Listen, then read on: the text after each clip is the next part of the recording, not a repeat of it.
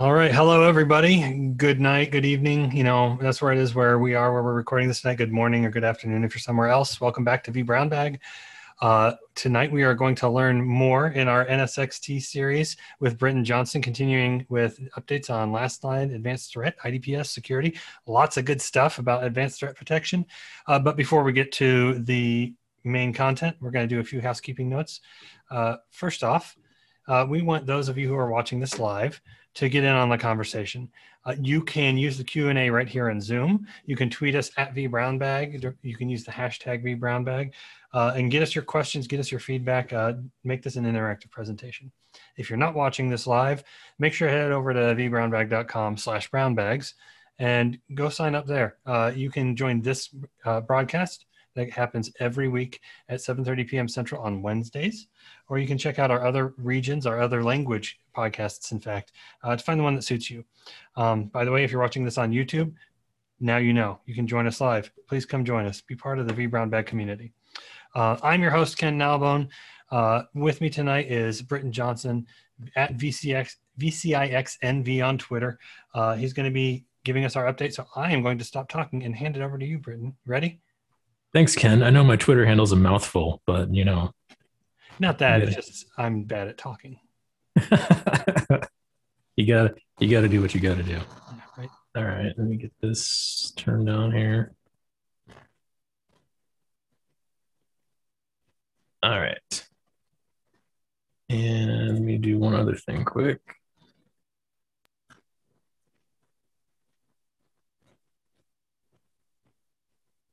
Hmm.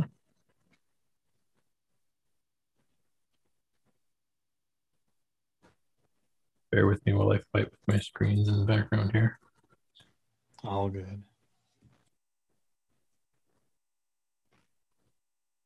Oh. I've got notes. I've got desktop. Got that. All right. I think I'm good. All right, welcome everybody to this week's session, the second session in this NSX-T vBrownBag series for 2021. I'm going to talk over this disclaimer slide because if there's anything that I'm going to talk about in this series that is potentially, and I quote, you know, highlight the word potentially, affecting future releases of the product, this would be the one. And so, you know, take with this presentation what you will. As the note says in the bottom there, this is for informational purposes only. And so this is really just for, you know, our customers' edification of the direction of the security vision that VMware has for NSX. And so there's, you know, really nothing that's not already public in this, but at the same time, you know, being that I've, you know, I'm doing this in a public forum, I am required to give the disclaimer. So there we go. So NSX-T advanced network security. So this is, you know, not necessarily a new space for VMware, but it is a space that is growing in attention and something that, you know, we, especially where I am in healthcare, covering healthcare customers today, you know, we're seeing really just lots and lots and lots of, you know, our customers are being under attack. And so this is something that, you know, we're really focusing a lot of attention on and getting a lot of feedback from customers that, you know, they need security services now more than ever. I did this on the last week one, but if in case you haven't watched any of that, so who am I? I'm Brenton Johnson. I'm a staff solutions engineer in the virtual cloud network vertical for VMware, covering healthcare customers, like I mentioned. So, you know, I'm you know, in the vExpert program still. I'm also on a team called the VMware HCX Majors, where we specialize in things about, you know, the hybrid cloud extension product suite add-on to NSX for cloud, you know, workload migrations. And we'll talk about that even more a little bit here as we move through the series. And then I also host another podcast related to that as well. So if you're interested in HCX, you can certainly check some of that stuff out. Looking through our agenda, so we already did the first one on 2.5 to 3.x last 2 weeks ago. So that should be out and available for everyone to consume at your leisure. Today, we are looking at the NSX-T Advanced Threat Protection or Prevention add in to NSX-T that, you know, is turning on additional security services. We'll talk a little bit about Lastline, who that is, what that is. We'll go through the advanced threat suite that Lastline is bringing to NSX-T. Some new stuff for me, anyways. This idea of MITRE security framework and what that is. Go through a little bit of that. We're going to talk real deeply today about the IDS IPS, the intrusion detection prevention systems that are built into NSX-T 3.1 today. And then we will, you know, at the very end of this, I've got, you know, Ken, don't laugh. I've got a pre-recorded demo, so it's not a live demo, so I'm sorry. But, you know, it's the one way that I can ensure that things are, you know, are 100% going to work. So cross your fingers, dot your I's. No, here we go. Not laughing, just smirking.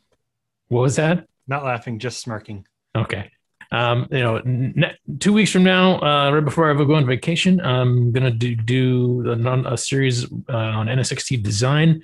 This is a kind of a selfish one because when I went through the VCAP renewal to get my VCIX renewed, there wasn't a lot of, you know, out there content that I could find on the webs about, you know, the NSX-T design process without taking the full VMware class, which I did end up doing, and it's a great class to take. But I wanted to kind of just do a recap really of what, you know, what the VCAP-NV exam, you know, kind of looks like, you know, things that are required for that.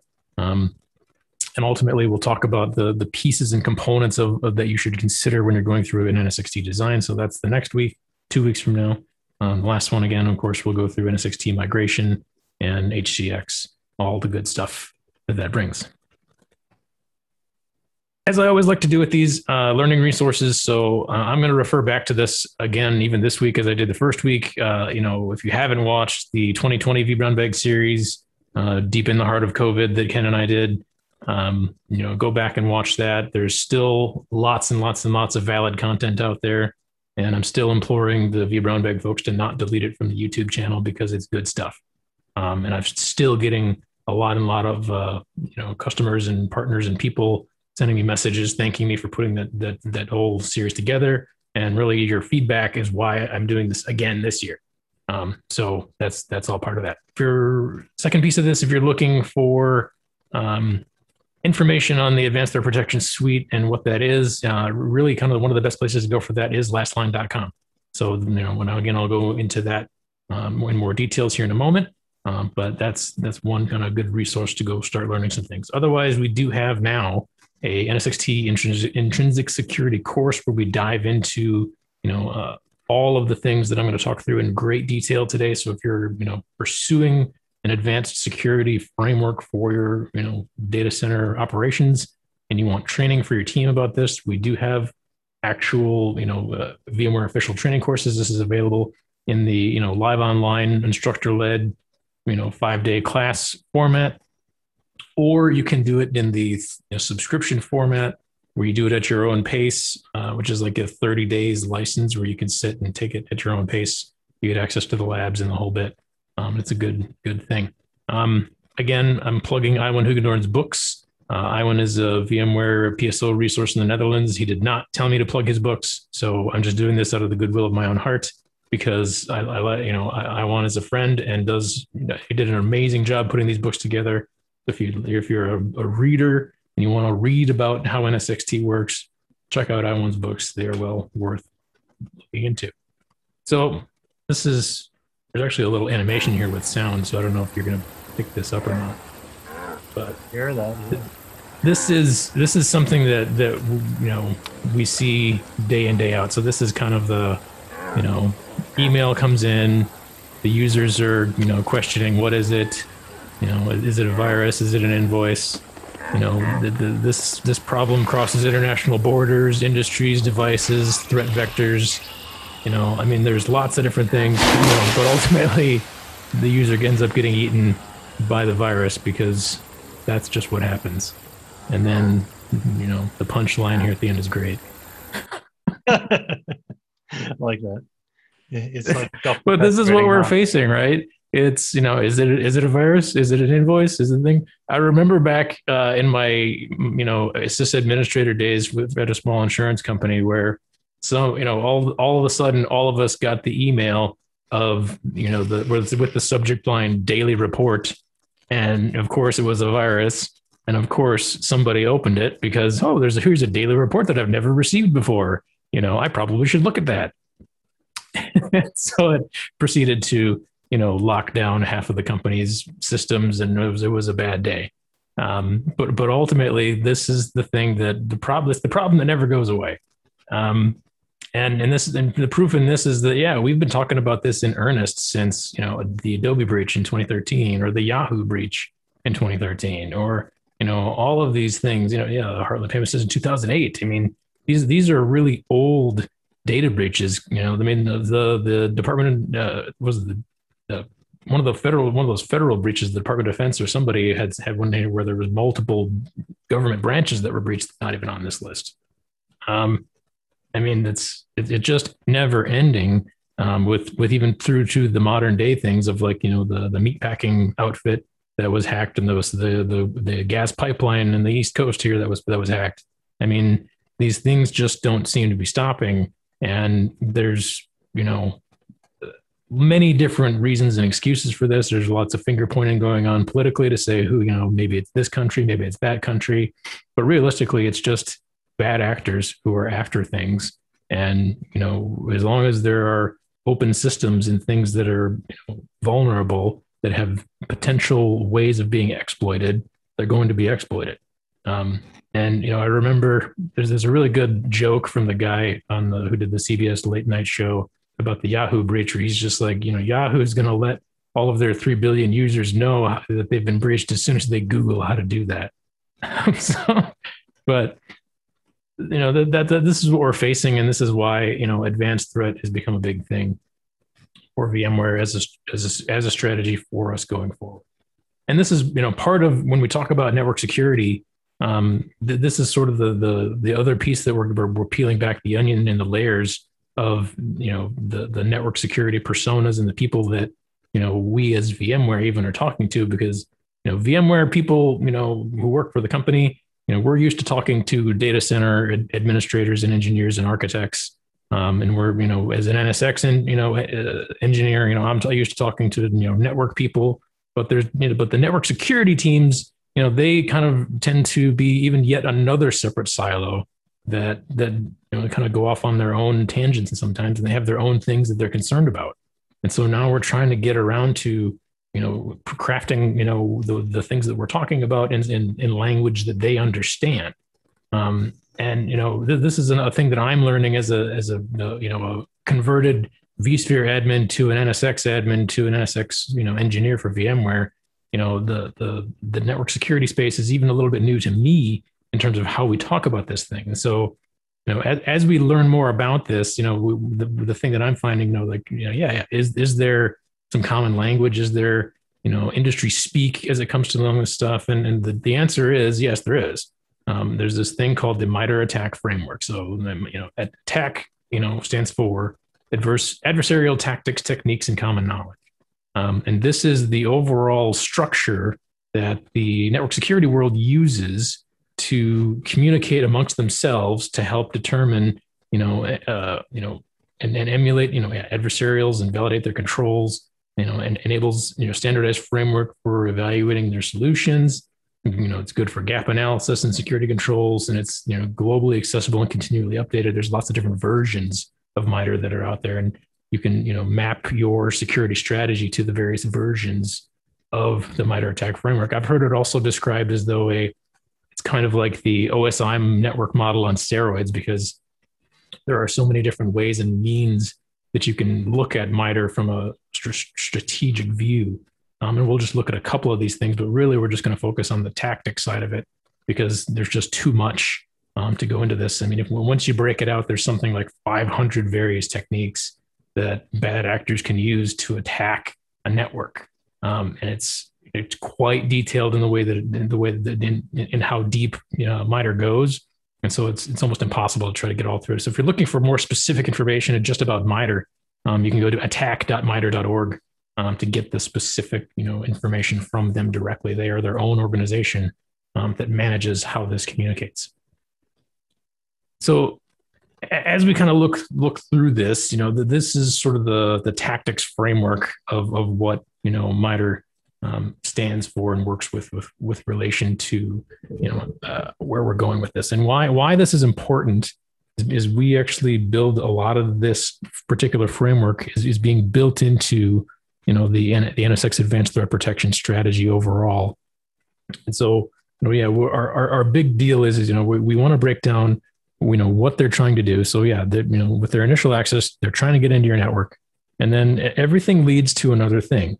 And so, you know, they're going to do malicious code. They're going to, you know, trying to get a foothold. You know, they're going to avoid detection of other tools and other systems that you have in your network. You know, and ultimately, you know, yeah, it's to gain things or to move through or to get your data or to just ultimately take you down and destroy you.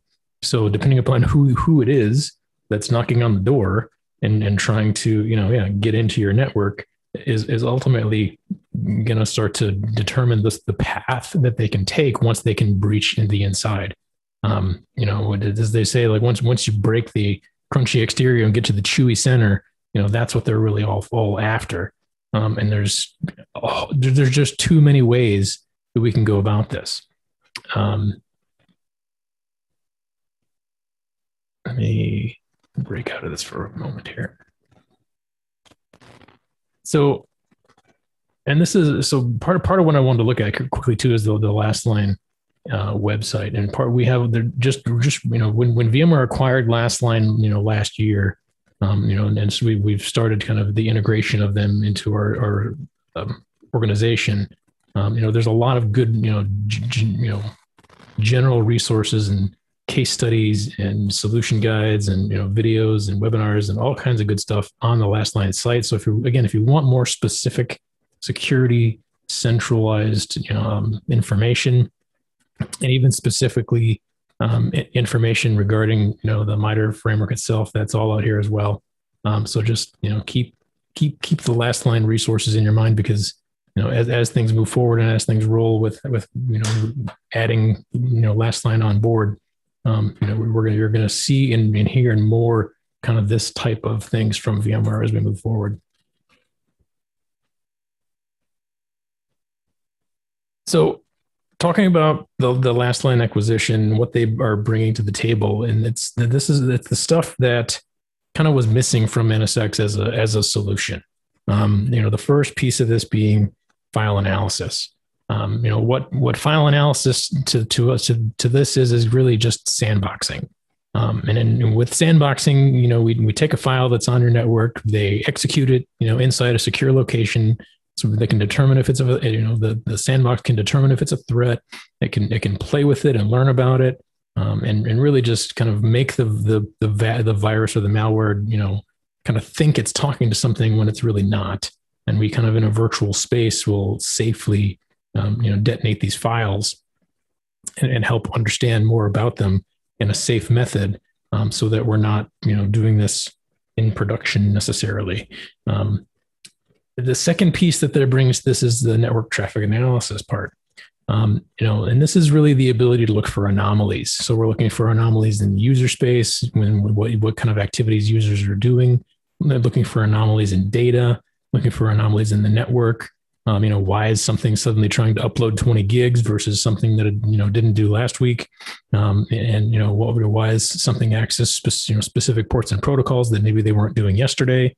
We're going to look for those kind of network trends and do analysis and comparison on that. And all those kinds of things add up to a specific security score that is maintained and operationalized by, you know, what the Lastline sensors bring into the network. And like kind of the third leg to this is the IDS/IPS piece of it. And this is fed, you know, by file analysis. You know, this analysis creates signatures based on the Suricata data source that gets distributed to all of our customers, so they can have access to the latest security threats before they become widespread. So if you're, you know, again, if you're not very super familiar with the security world of things, Suricata is one of a couple independent open source threat detection engines. So the two that are probably the most popular is Suricata, and another one popular one is called Snort. And these are, you know, sort of community-driven organizations, open source organizations that collaborate on intrusion detection and prevention, and feed that data back out to vendors so that they can include them into their products for doing network analysis and understanding of where the threats are coming from. So when you have a product like Lastline or like NSX with IDS IPS enabled, it's not like a standalone one-off product like the NSX distributed firewall where you just turn on the service and suddenly you have a secured thing. This is an ongoing thing that needs constant feeding and care and updating. And so for this type of stuff to do the file analysis, we get 5 million samples a day of just bits of information about malware that we include in as part of the service. So it's really a subscription service that you subscribe to that, we're constantly able to do data analysis against and understand these are the latest threats that are coming out. It's not unlike, an antivirus service where you're getting constant, you're getting access to a source of information that's, going to help you avoid those threats in the future. So of those 5 million samples you get a day, Brenton, at VMware, are they coming from customers, or is it a ratio of other sources versus customers? What does that look like? In general, the sources for Suricata, they're coming from, yes, when you this is across vendor lines. So because Suricata is an open source platform, it's going to accept things from, any other, security vendor that uses their data source feed. They'll feed that information back to them. So same thing for us. When we use them as our data source, when we get information and we discover a piece of malware that maybe hasn't been seen before, we're going to feed that back into the feed, as it were, so that other organizations can learn about it and then start to see it as well.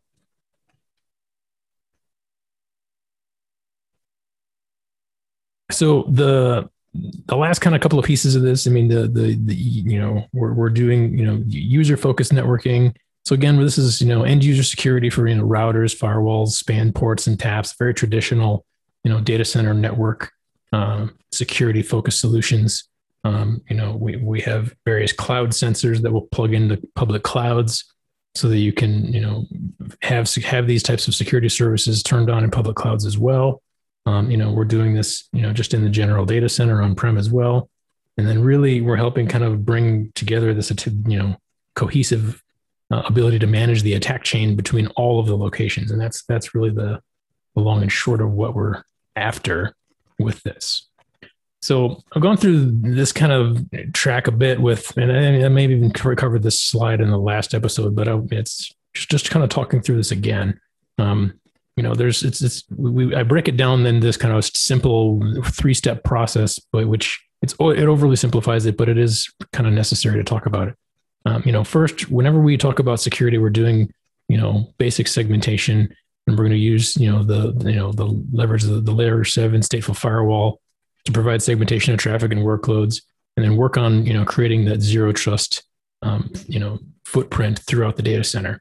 You create a simple segmentation rule, like, this web app can talk to this database server, but this other segment can't. It gives guardrails in the environment, and it helps prevent that lateral movement between things. The second piece of it here is, layering in the IDS IPS to protect the applications and analyze traffic between the workloads to look for those known vulnerabilities. And then we're essentially creating virtual patching for the application here. So when we have this turned on, and I'll go through this in the demo later, when we know about vulnerabilities in an application that have not been patched yet, we can see those vulnerabilities on the wire, recognize them for what they are, and then turn them off and effectively make them patched without actually patching the workload. And it's just kind of it's still a best practice to patch those workloads, but because that's a time-consuming process, this is sort of the way around that, where you can shut off those vulnerabilities that are known, and then later give your teams a chance to go back and patch the actual things so that they're not an open threat ongoing. Third and the last piece, you know, the network detection and response portion of it, you know, this is, you know, when you're ready to kind of step into this advanced game of thing of where things are for security, this is where the rubber really meets the road, because now we can, you know, do the real detection and prevention of even more sophisticated threats and anomalies. So this is, you know, where, you know, organizations like, you know, financial institutions and banks and, you know, insurance companies and healthcare organizations are all after this kind of stuff, because this is where, you know, the large money is. So it is, you know, for the bad guys, because if they can get in and avoid, you know, the NDR systems that are keeping them out, you know, those systems that are not protected by NDR are the ones that are the real honeypots that people are going after. And so this is why, you know, as VMware, as we evolve as a security organization, we're going to talk more and more and more and more about this kind of stuff. And you'll see a lot of content about this. I predict around VMworld time this year, there's going to be a lot of security focused conversations. All right. So I want to quickly walk through kind of what a, you know, attack simulation looks like. And this is kind of, you know, a sort of animated view from the Lastline tool and what it looks like. And I'll break out into the Lastline portal to kind of show you a little bit of what this looks like live. But in general, it's the same kind of thing. You know, a user gets an email, it's got a bad attachment on it, and still something, you know, like 4 to 5% of successful malware attempts today are still coming in via email. If you know, do a little looking online, the VMware threat analysis unit released a report beginning of this year based on information from 2020. It's like a almost 30-page report that you can get that details all of the different ways that you know, organizations are being attacked. So, you know, again, if you're looking for more information, go pull the VMware 2020 threat analysis report. It's quite interesting reading. But, you know, yeah, somebody gets an email with a bad piece of malware on it. It attacks that endpoint. And yeah, if we have segmentation with a distributed firewall enabled, you know, we're at least limiting how far that piece of malware can get. So that's sort of the, you know, step one is that having the distributed firewall turned on. Step two of that is the advanced threat prevention, where with the IDS/IPS we can detect the movement of this piece of malware in your environment and start to cut it off and block it. And then really, you know, three, with the NDR response, we can ultimately really cut it off and completely stop it from getting anywhere. Now that's the overall view of, again, where we're trying to run with this and go to this. So what this looks like, this is the Lastline, you know, I mean, user interface at this point. Today, it is a standalone installation. We can do this, you know, as is, as a, you know, Lastline delivery for customers. You know, so if a customer buys the advanced threat protection suite, they get access to Lastline today. So this is something that we can deliver for customers today, and it's actually not overly difficult to stand up. It's just really, you know, putting in a couple of sensors in your environment, allowing them to feed data back out, so that we can read information that's happening in your environment. And part of the thing to note here is when we talk about the MITRE ATT&CK framework, when we break down an attack inside of the Lastline UI itself, we're actually following the MITRE ATT&CK framework right through this whole process and understanding the various things that are getting hit, you know, as an attacker is working its way through your organization. And then so that's where it kind of comes, you know, important to understand the terminology in that you know, the security speaks of the people in the security silos of the IT world. You know, they've you know, they understand this kind of things. But, you know, as I've been, you know, surveying my own customer base, who is, you know, yeah, network admins, vSphere admins, you know, MITRE and this kind of terminology is all new to them. And so that's part of why the reason I wanted to bring some of this into this particular talk is just to start to educate the general, you know, vSphere NSX admin population about this framework and about how these things are looked at, because, you know, we've been so busy just doing other things, we haven't really kept up on what the security state is of the world.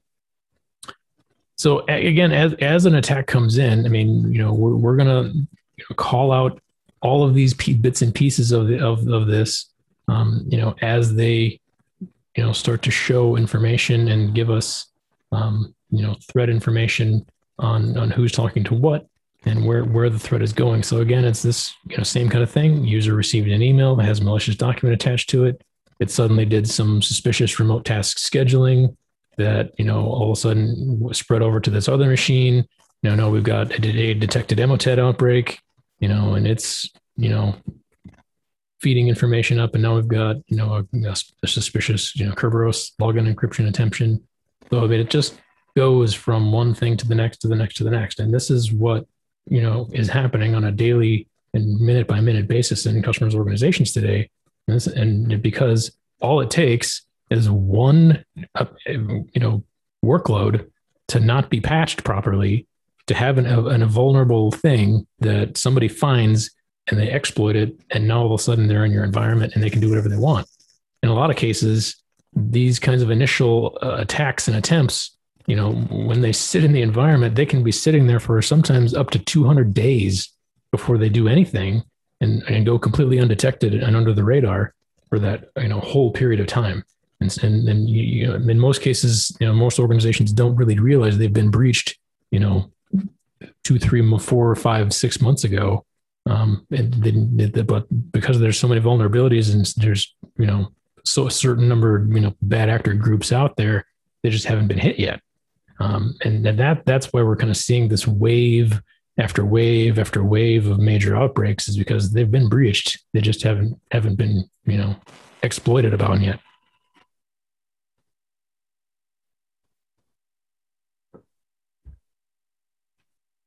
All right. So that's kind of the quick overview of, what we're looking at from a security strategy, what Lastline is and what it's bringing to the organization.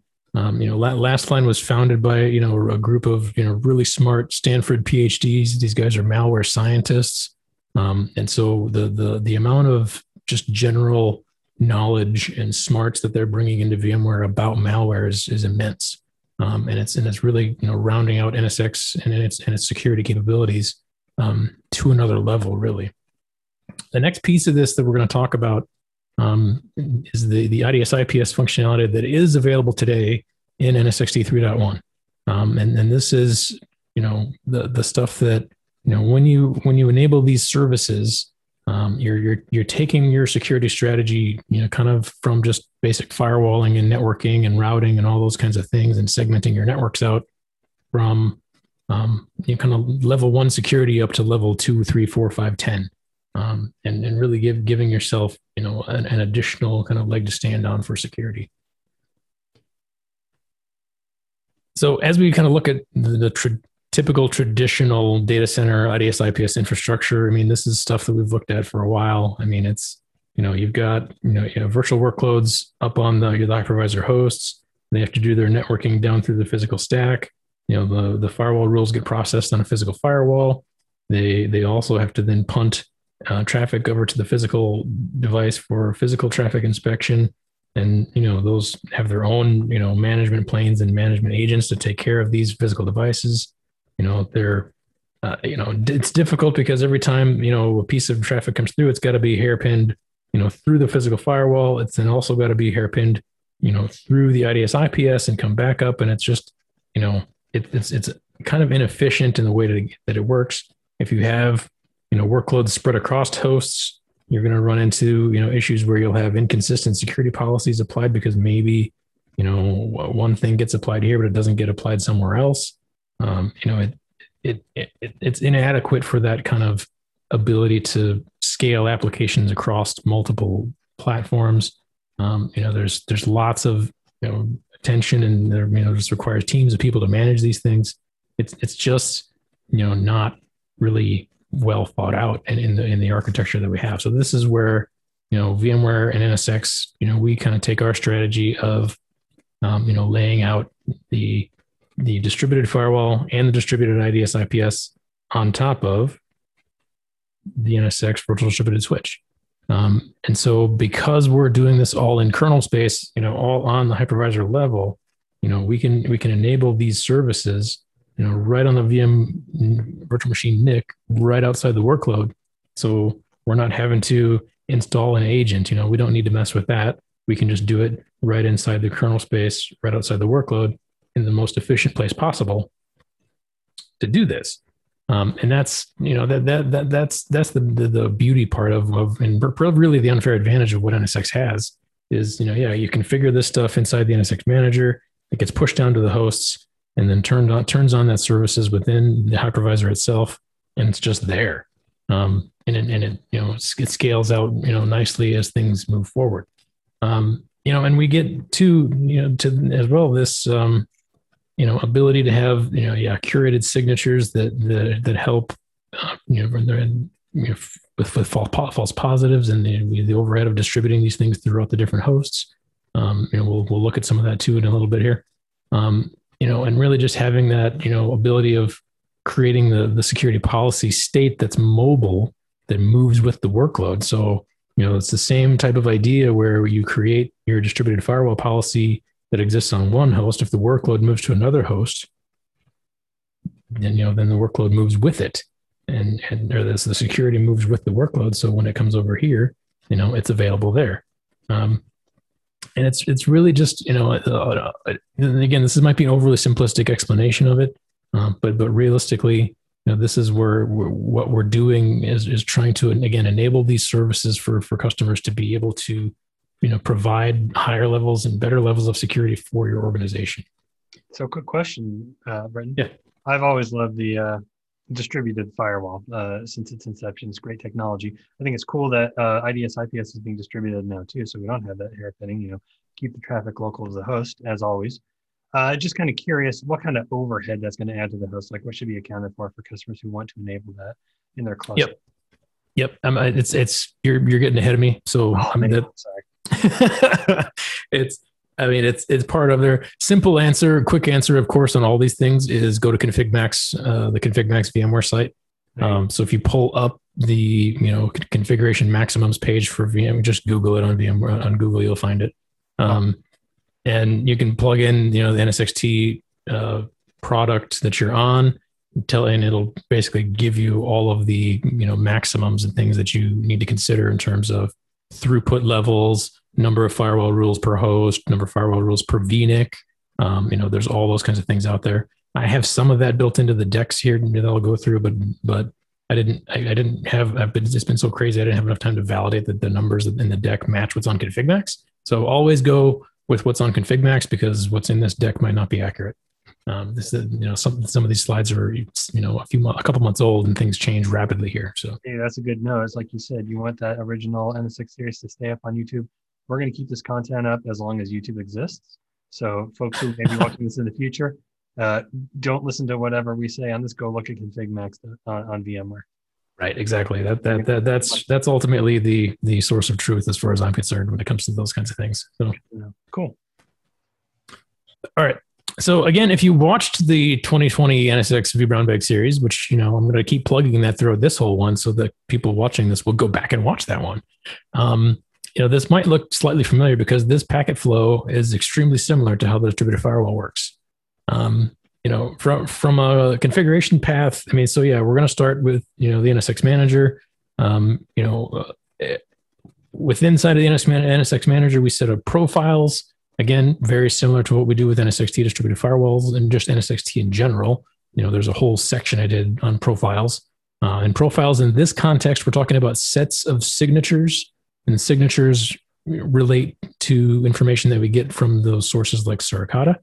And you know, those signatures refer to, you know, vulnerabilities within applications, vulnerabilities within products, and you know, various common, you know, attack scores and things like that. Those then are mapped to rules, which are basically applied just like a firewall rule, and you know, then those then get mapped into the rule table from the, you know, from the local control plane. So you know, if you're following this down. So yeah, we come from the NSX manager to the rule control plane. You know, the rules then get applied, you know, at the rule table or, you know, based on address set. And then, you know, and that's the distributed firewall path, but that's also very similar for how the things go with the IDS IPS path, except for some of the IDS parts of this will go straight to the IDPS engine. And again, that IDPS engine effectively is Suricata, but we'll talk about that more in a minute here.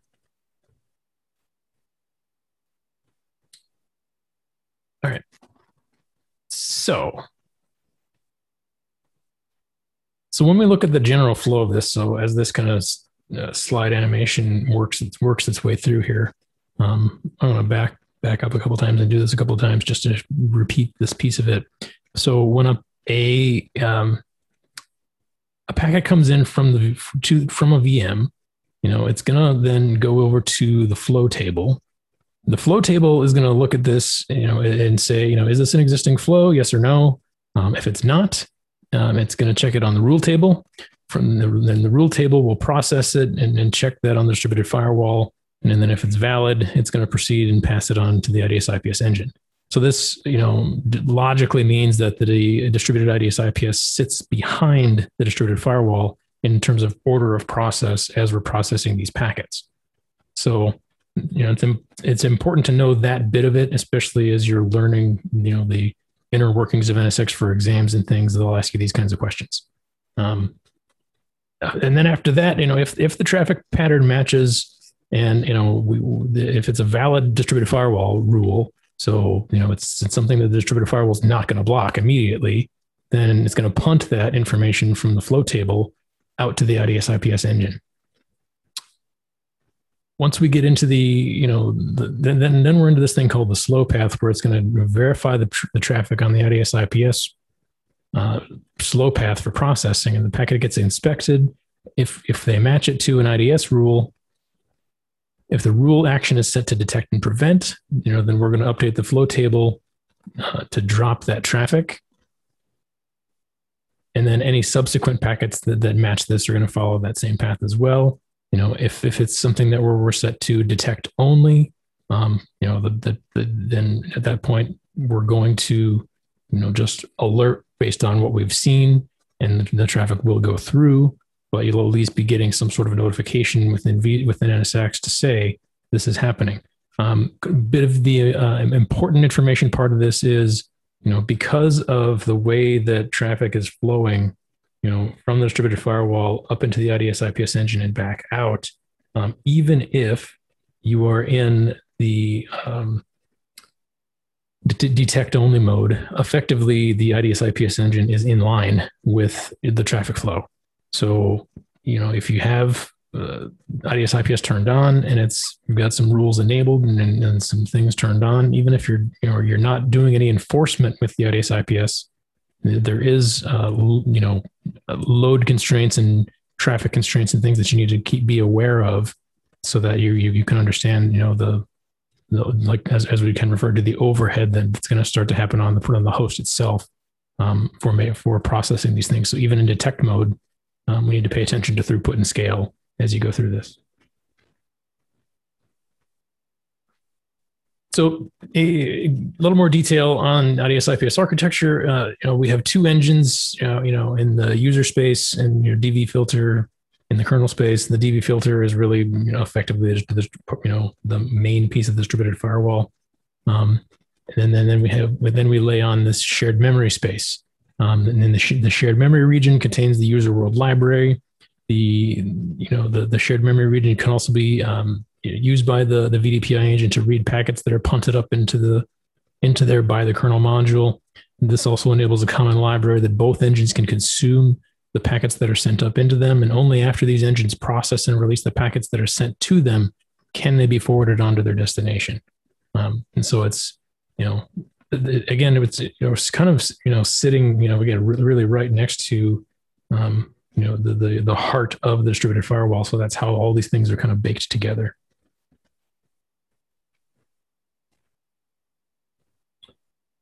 So, you know, and here, you know, is kind of the Suricata engine at its open source, you know, finest, where, you know, when a packet, you know, flows in, you know, this piece, going backwards a little bit, the Suricata engine is deployed on every ESXi host.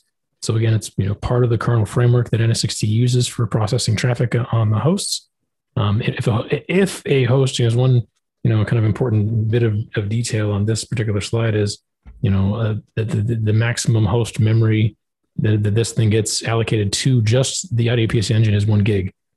So if, you know, basically with the Suricata engine is turned on a host, it's going to take 1 gig, except for if the host has less than 64 gigs of RAM on the host, then it's going to use less than 1 gig. But, you know, for most hosts we see deployed in customer deployments today, they're well beyond 64 gigs in their RAM. And so it's generally speaking, not an issue, but if you have a smaller deployment, you know, you need to kind of plan accordingly again for scale and performance, you know, best practices. But overall, you know, this is kind of what the IDPS engine architecture is built on. All right, moving quickly here. So the overall configuration workflows is really, you know, not much different from what we do again on the distributed firewall side of things. It's really just, you know, yeah, turning on the service in terms of enabling the IDS/IPS capabilities. It is, oh, I don't have that page up there. Wrong screen.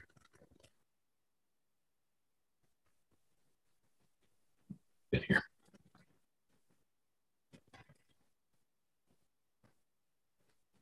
So it's really just, you know, coming in and turning the service on. You know, there's just, you know, a couple of quick toggles to turn on the IDPS services in general. You know, the signatures will be automatically updated. You can push these signatures directly to the hosts on an automatic basis. So as they periodically go out and sync themselves from the cloud, you know, then they can come down and automatically be pushed down to the host level. So it's really just, yeah, turning on the service, you know, setting up the global signature management, creating profiles, you know, to group those relevant signatures together, and then setting up, you know, setting up the rule structure for how you know how it's going to process everything, and then over time, then you need to, you know, continue to monitor things, monitor events, monitor stuff that's happening, and then really the next part is fine tuning and adjusting to make sure that you're not, you know, making things too tightly, you know, locked down and clamped down, and really giving you that ability to sort of, you know, you don't want so much processing that you hamper the performance of your hosts, but you want enough that, you know, you're not leaving yourself vulnerable to potential exploits and vulnerabilities. So as we move through this, you know, kind of some of the highlight stuff that NSX-T 3.1 brings, you know, we went from having detect only in IDS/IPS prior to 3.1 to detect and prevent, you know, and then giving us then the drop and reject options for, you know, on the per signature action, you know, signature management. You know, we were able to manage these things globally now, and then, you know, with the various different attack types and targets. And pieces and components that make up, you know, what really the IDPS engine is. And we'll go through some more of this stuff here in a second with the demo. And realistically, you know, yeah, it is sort of this ability to, you know, turn on the rules and, you know, per rule mode. So certain things, if you only want, you know, detect only in your VDI environment, you can do that. And if you want the applications to be detect and prevent to protect those, you can do that. So there's flexibility here in terms of how you build, you know, your security's, you know, environment, you know, based on zones or groups or however you want to break it out. Important thing to highlight those: for an attack to be blocked, both the mode must be detect and prevent, and the signature action must be drop or reject. So there's kind of two components of things to be turned on here. You know, when you're enabling this and you ultimately want, you know, real action to happen. And again, you know, even in detect only mode, you know, we are still in line. And so we've got to understand, you know, where, what we're putting on the hosts in these environments. And then this is, again, just going through, you know, the different per signature drop actions. So again, you know, there's drop and reject or just plain alert, based on the actual signature activity itself or signature setting. So you have things that are detect only, detect and prevent. And then when you get actually into the signatures, there's actions in the signature. So there's kind of two levels of signatures or selections that you need to turn on. Some of these signatures do by default have, you know, the drop setting as default because it's a known massive vulnerability. and something that we want to prevent immediately. And so, you know, when we turn those particular signatures on for those particular workloads, the default setting from our, you know, signature setup is going to be to drop that traffic. So if there's things that, you know, legacy workloads where you wouldn't want that to happen, you'd have to kind of opt out of that to have that default drop enabled. And we already kind of went through a little bit of the global signature management. Again, profiles, you know, again, this is very similar to setting up, you know, the profiles piece inside of NSX-T in general. You know, it's really just grouping together the signatures that you want applied into your rules and understanding, you know, what's going to be the critical, you know, severity structures within your organization, and how your application security strategy ultimately gets planned out. A lot of these are based on specific products or even specific, you know, product types. You know, so we'll have rules based around, yeah, WordPress, Apache, Drupal, SQL databases. You know, the profiles are kind of pre-written and pre-configured in the environment for a lot of things, and you know, and it just kind of adds to the simplicity of deploying these things for environments. And then this is not really a lot of new stuff for security. You know, admins, they've done this in other tools for a long time. This is, you know, how you would do it inside of NSX. On the event side, this is a common question is, okay, you know, we have NSX advanced threat protection, you know, and for the security admins that you know, look at this stuff, their kind of big, you know, first question is, okay, that's great, but how do I get this stuff? How do I get notified about these events? So you can, you know, view the events within the tool themselves. You know, there's event filtering based on the signature actions and attack types. You know, we'll give you the intrusion details within the UI itself as well. You can go on a kind of dive deeper into the intrusion history and see, you know, what happened in the last, you know, number of days. And then really kind of, you know, continue diving through this. You know, you can look at, you know, which VM filter VNIC the attack was seen on. That, you know, the user logged into the affected VM, you know, to understand who this thing was, you know, ultimately executed by. You know, details about the last occurrence for that signature. You know, where did the attack originate from? Where did the flow originate from? And again, you could dive deeper into the history, and then, you know, part of the history is actually seeing what NSX did to react to it.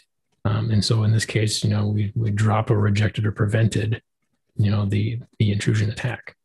Or in another case, you know, we alerted only because we detected it, but since the policy was set to, you know, alert, we're just going to alert only on it once we see it in the environment.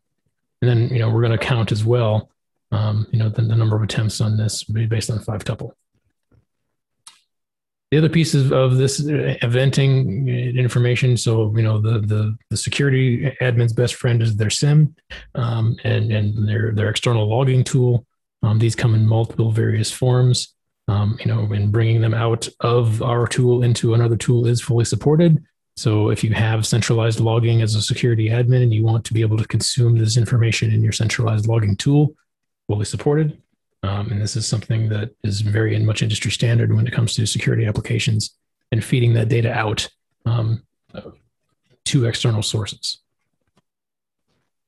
And then, you know, just being able to do simple filtering on the data that comes out, so you can dive into those issues and figure out where they're coming from. And then, you know, the next piece of this then is, you know, creating alarms based on these things, and it will do alarms within the UI itself of NSX, or, you know, as most probably security organization will do, they'll do, you know, alarms a lot of times right out of their SIM. So it just depends on what it is and how they're configuring these things. Scale and performance side. So back to Ken's question, you know, so this is some of the, you know, things to consider. So yeah, we're looking at, in this particular performance test environment, you know, 256 nodes, 25 profiles, 1,000 IDS IPS rules, you know, and we can store up to 1.5 million events over 14 days. You know, and again, that event storage piece gets bigger as you export it out to an external SIM, because then the storage requirement is based on what the SIM can hold, not necessarily what NSX can hold. And, you know, so this is, you know, where we start to see you know, performance things in this. And, you know, there's, so that it, as it relates to performance and scale, I mean, yeah, again, like I said, go back to the config max page to understand where things are at today, if you're watching this in the future. But in general, the, you know, the way that, there's multiple things to consider when it comes to scale and performance on this. And that's really down to, you know, number of rules in place, number of signatures in place, and ultimately the number of rules and signatures and distributed firewall rules, in addition to IDS/IPS or distributed IDS/IPS rules per VNIC in some cases. So as of today, the capped rule per VNIC is about 3,000 rules. So, you know, if you've got, you know, a distributed firewalling strategy that, you know, you're starting to hit that many rules, you know, we might need to kind of take a look at your overall strategy to figure out maybe we can do things more efficiently. But in general, you know, that's kind of the highest cap I've seen, and the one place I've seen some people, you know, raise concern about, you know, well, what's the ceiling really on this? All right, Ken, any questions before I roll through the demo? None from me. So let's go ahead. Hey, and no shame in a recorded demo, by the way. All right. I used to encourage people to do it a lot in a previous job. Yeah, I mean, it's there's just so much in this, and I have to give my props to our security product manager. His name is Stein. I'm not going to try to pronounce his last name on a recording because it's, you know, very much German. But you know, he's a really good guy, really smart. He put this demo together for, I believe, for VMworld last year. So in general, this is, you know, fully accredited to Stein and his amazing capabilities of building these things out. So as we roll through this, in this example, we have a multi-tier application, and we're going to see how an attacker is able to exploit a Drupal web front end of one of these apps and then laterally move within the network. You know, they're going to exploit the database tier of other apps as well. And this is a, you know, quite a common attack sequence that attackers use to gain entry and then move laterally within a network by executing a reverse shell. And you know, this is their kind of standard mode of operation where they access one exploited application, get inside the door, you know, pivot to another machine, and then pivot to another machine, and then keep exploiting things as they roll through. So in this, he's running a Metasploit script against a vulnerable Drupal server, and this is used as that pivot point to then attack a Couch database, and from there, pivot again to another database. And this, watching, you know, attacks happen in these kind of scripts is always fascinating to me too. So from it, then inside the NSX-T IDS/IPS UI, we can see a real-time overview of the attempted reverse shell attacks against the two VMs, App 1 and App 2. And then, you know, so this little spike is those two attempts that just happened. So then from here, you know, again, we're going to turn on the IDS/IPS features, which is really just, yeah, simple as flipping the toggle switch. And then NSX Manager is going to automatically download the latest signatures. And we're, you know, we'll have those deployed down to your hosts and NSX transport nodes.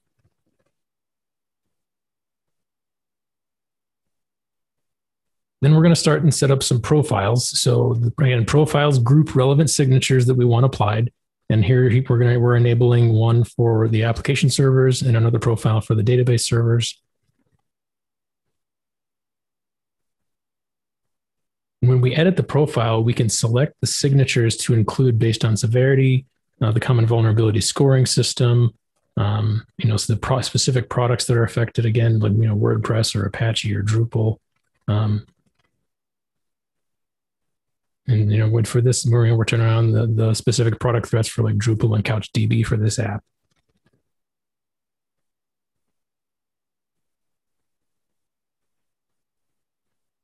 So now we need to, you know, apply the profile to the workloads, and, you know, we're going to do that with the groups that we've created, and the assignment of those rules are ultimately going to be determined by tags that we've set up in the environment.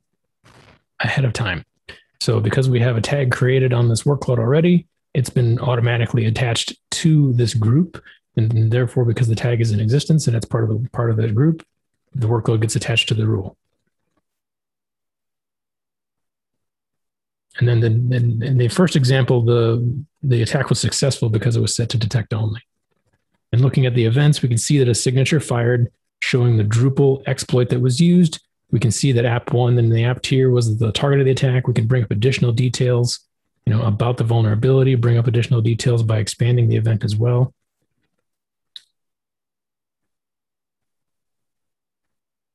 And then moments after that first one, there was another signature that fired off with the remote code execution. We can see that app one and two, the app in one and two DB tiers were used as a pivot point and then, you know, exploited into the other two VMs. And we can see the intrusion history graph to see, you know, that full attack sequence. And the action there, if you noted, is, you know, detect only.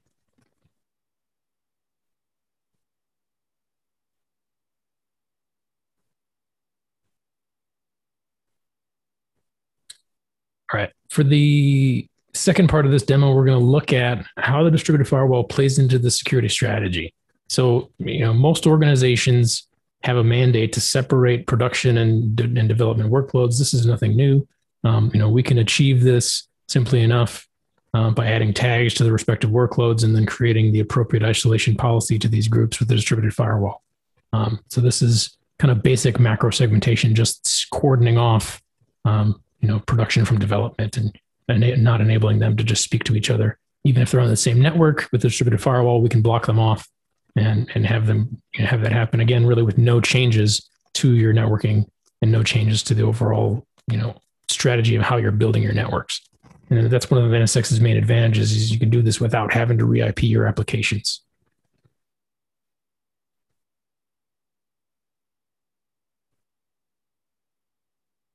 So once customers have achieved the, you know, high-level segmentation, you know, the next piece is going down into the micro-segmentation level to work towards a, you know, zero-trust architecture for that application and only allow flows in and out and in between that are required for the application to function. And again, we can do this with a tagging strategy.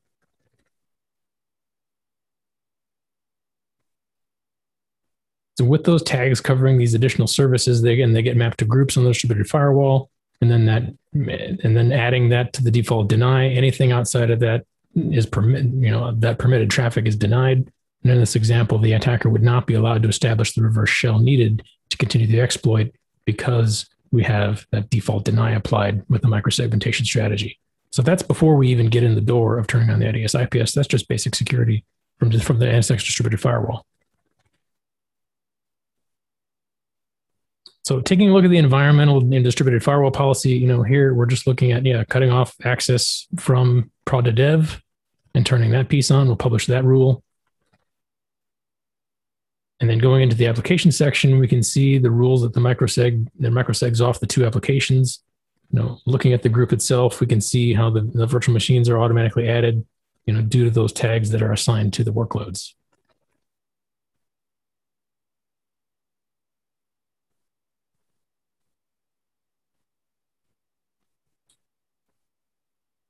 And again, we've got these predefined services, you know, for those specific workloads to say, you know, what they need to protect as part of that overall strategy.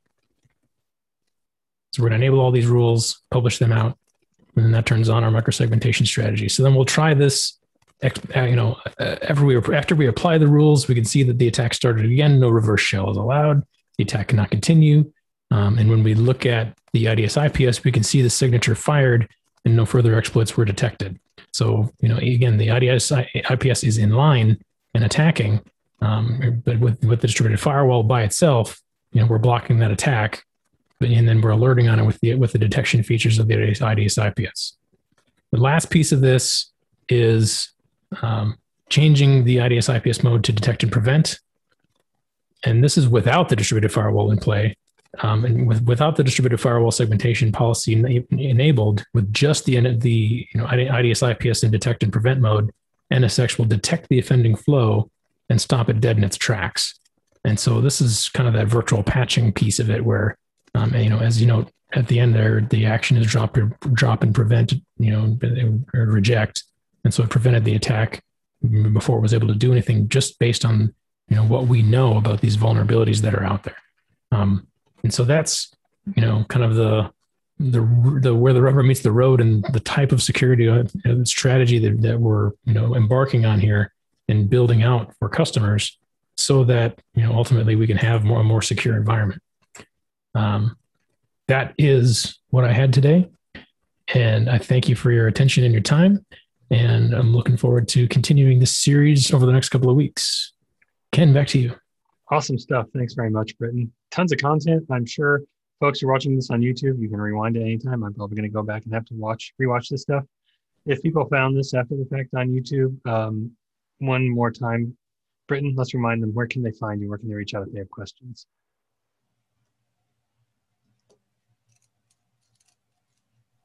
I muted myself. If they want to reach out to me for questions, is that? Yeah. Because you're a friendly guy, right? Yeah. You can hit me on the Twitters. I'm at VCIXNV. That's probably the easiest way to find me. And so for anything NSX related, I'm generally reachable on there. Otherwise, as I always like to say, contact your friendly neighborhood VCNSE like myself, or whoever is in your territory. Talk to your VMware rep. We're generally always able to answer questions, or talk to your local VMUG leader like Mr. Ken, and he'll hook you up with somebody as well. There you go. If you're in the Indianapolis area, you can ask me as well. Thanks very much, Britton. We'll talk to you on the next episode in this series, and see you then. Thanks, Ken.